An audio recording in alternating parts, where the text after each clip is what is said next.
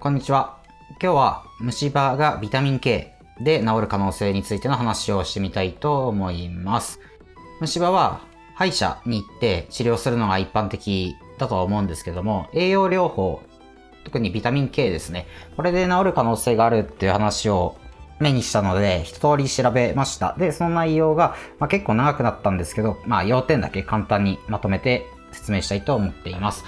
えっ、と、まあ、全体の内容としては、まあ、栄養療法で虫歯の治療だったり予防ができる可能性があるよっていうことですね。で、これができると何がいいかっていうと、もう歯医者に行かずに治せるっていうことですね。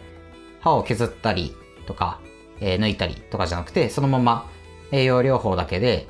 治療が完了してしまうと、かなりメリットがありますよねって話です。で、それに伴って、まあ、どんな栄養が、この虫歯の治療とか予防に対して有効なのかって話と、と実際に栄養療法が虫歯にどう影響があるのかっていう研究だったりレビューがあるので、これの紹介を本当に要点だけしたいと思います。で、まず最初に見たいのが、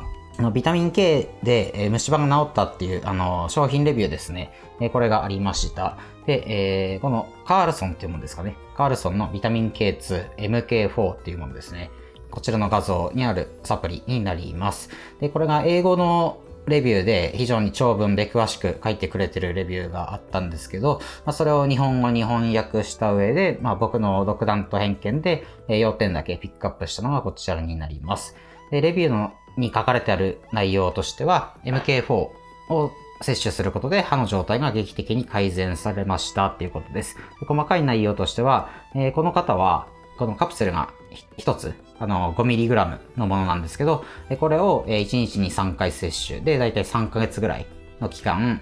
摂取しましたということでした。で、どうなったかっていうと、巨大な虫歯が縮小していって、えー、歯の黒くなっている部分が黒ではなく薄茶色に色が薄くなってきて、痛みもなくなってきましたと。で、えー、歯の見た目は今までで一番白くなっていて、ま、舌で触った感触もすごい滑らかで清潔になったよっていうレビューが書いてあります。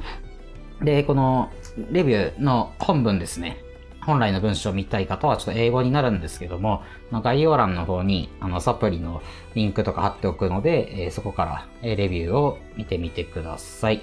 で、このレビューの内容で、まあ、ポイントとなるのは、まあ、ビタミン K のサプリなんですけど、まあ、ビタミン K っていうのが、あのビタミン K1、K2 ってありまして、さらにこの K2 の中でも、まあ、MK7 と MK4 っていう、えー、種類が分かれていまして、えー、この方があのレビューしているのは MK4 の方が効いたよっていうことで書いてありました。で、あとは、あのビタミン K だけではなくて、あのビタミン K と合わせて、ビタミン D とかビタミン A、これらも、まあ、場合によっては、あの、体内でのその、どれかが過剰になったり、不足したりってならないように、のバランスを考えて、摂取した方がいいよっていう話になっております。でこのレビューを見るだけでも、ちょっと試してみたいなって思う方多いと思うので、まあ、実際医学的にどういう見解があるのか研究があるのかっていう話を探っていくと、のウエストン・プライス博士っていう、えー、方の情報が見られると思います。で、この方は1910年から1930年代くらいですね。このぐらいに活躍されていた、まあ、歯科医師であり、栄養学者でもある方です。で、亡くなったのが1948年なので、もうだいぶ昔ですよね。で、この人が、まあ、何をしたかっていうと、まあ、世界のいろんな国とか地域を、旅して、えー、各地域で、その地域特有の伝統的な食事を食べている方々を、えー、調査しました。で、この、こういう食事をとってるからこういう健康状態だよねっていう、その食事と健康状態の関連性を調査していったってことですね。で、えー、この内容をざっくり言うと、ウエストン・プライス博士が、この調査の中で、まあ、やたら健康な民族を見つけたっていうところですね。特に歯磨きとかもしなければ、まあ、適当に食べたいものを食べてみたいな生活を送っている、送っているのにもかかわらず、みんな歯が健康で、まあ、ほとんど虫歯になってる人がいない。なんだこの民族はみたいなのを見つけまして、それで調べた結果、何やら特定の歯とか骨とかに重要になる要素栄養素を発見しました。で、それ、その栄養素自体が何なのかが当時わからなかったので、まあ、何かこの要素がこの人たちの健康に関連しているっていう関連性は分かったけど、そのもの自体が何なのかって正体が分からなかったので、えー、活性化因子 X、ファクター X っていうふうに当時は名付けたというか、とりあえず何か分からないけど、こういうファクター X があるよねっていうふうに故障していました。で、後にですね、そこから時間を経て、いろいろ、ま、科学が発展したり、まあ、調査が進んだところで、このファクター X の正体はビタミン K2 だよねっていうことが分かったっていう話ですね。なので、このビタミン K が、ま、虫歯とか歯の健康に対して有効だっていう話、まあ、可能性レベルですけど、えー、これは本当に最近出てきた話ではなくて、も10年から30年代っていうことなので、まあ、100年近く前から、えー、もしかしたらビタミン K2 が歯とか骨の健康にいいんじゃないかっていう発見があったわけですね。ただ、えー、これに関してまだ具体的に、まあどういう影響があるのかっていうのが、あまり研究が進んではないと思うので、まあ、正直今後の研究に期待したいなっていうところであります。で、もしこのビタミン K2 が栄養学的に虫歯治療に有効だっていうことがはっきり分かっているのであれば、歯医者さんとかでビタミン K2 のサプリ処方されるはずじゃないですか。でもそうなってないってことはまだ医学会とか歯学会においてはまだそこまで研究が進んでいないよなっていうところです。ただ、えー、こういう話を聞くと、やっぱり、まあ、個人の自己責任とはなりますが、まあ、試してみてもいいんじゃないかなっていうところですね。で、じゃあ実際、えー、どう試していけばいいのかっていうところになると、まあ、ビタミン、まあ、K とか D とか A を取っていくってことになるんですが、まあ、簡単に説明すると、えー、それぞれどのような効果があるかというと、ビタミン系は、えー、まあ、複数種類ありますよっていうとこですね。の右側に、えー、簡易的な表を出してるんですけど、ビタミン K1 と2があって、まあ、さらに2は MK4 と MK7 に分かれますよっていうところです。で、ビタミン K は、あの、骨密度の維持に有効だとか、血液凝固機能の維持に有効だったり、あと歯の再石灰化に影響するんじゃないかっていうところですね。で、えー、それぞれビタミン、まあ、K2 の中の MK4 と MK7 は、えー、血中の半減期の期間が違ったりするので、人体に対する影響も、まあ、このレビューにあるように、あの MK7 は効かないけど MK4 だったら効いたみたいなレビューが出てくる要因になると思います。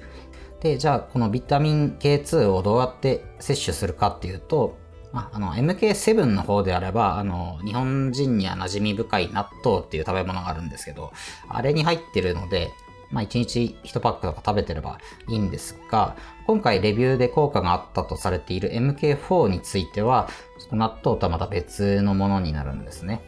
で、何に入ってるかっていうと、肉類、卵、乳製品っていうところなんですけど、あとよく言われるのが、あのグラスフェットバターとかですね。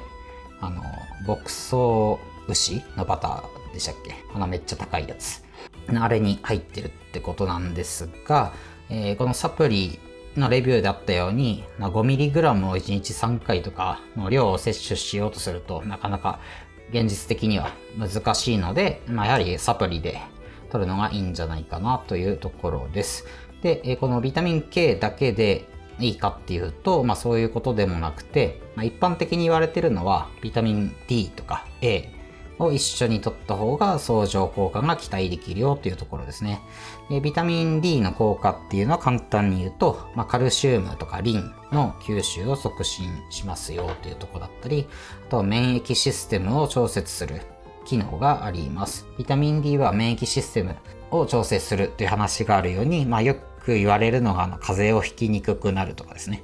あるんですけど、まあ、これが口腔内、口の中の環境にもいい影響があるんじゃないかというところです。で、え、ビタミン A は、まあ、あの、美肌とか興味ある方は有名だと思うんですけど、体の粘膜ですね。あの、ビタミン A を取ると、あの、唇がプルプルになったりとか、あの、目が乾燥しなくなったりとか、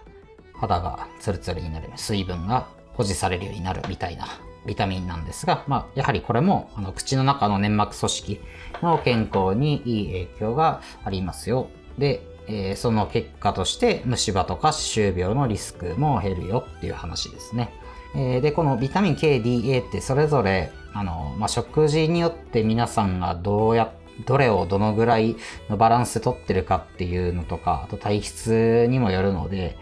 まあ自分で試してみて、副作用とか過剰症みたいなのが出ないように、いいバランスで摂取していくのがいいんじゃないかなと思っています。で、えー、もし、まあ、今回の話を受けて、まあ、ビタミン K2 飲んでみたいっていう方がいたら、まあ、概要欄の方にもうちょっと詳しいあの文章とかの参考文献みたいなのも、えー、載せておきますので、あのチェックしてみてください。あとは、あのこのビタミン K2 のこのサプリですね。あの結構頻繁に品切れになるので、品切れになって入荷してまたちょっとしたら品切れになってっていうのを繰り返してる感じなので、もし見つけてたまたま在庫があった場合は試したい方はまっすぐカゴにぶち込んで購入して試してみてほしいなと思います。ということで皆さんの歯の健康を祈って終わりたいと思います。最後までご視聴ありがとうございました。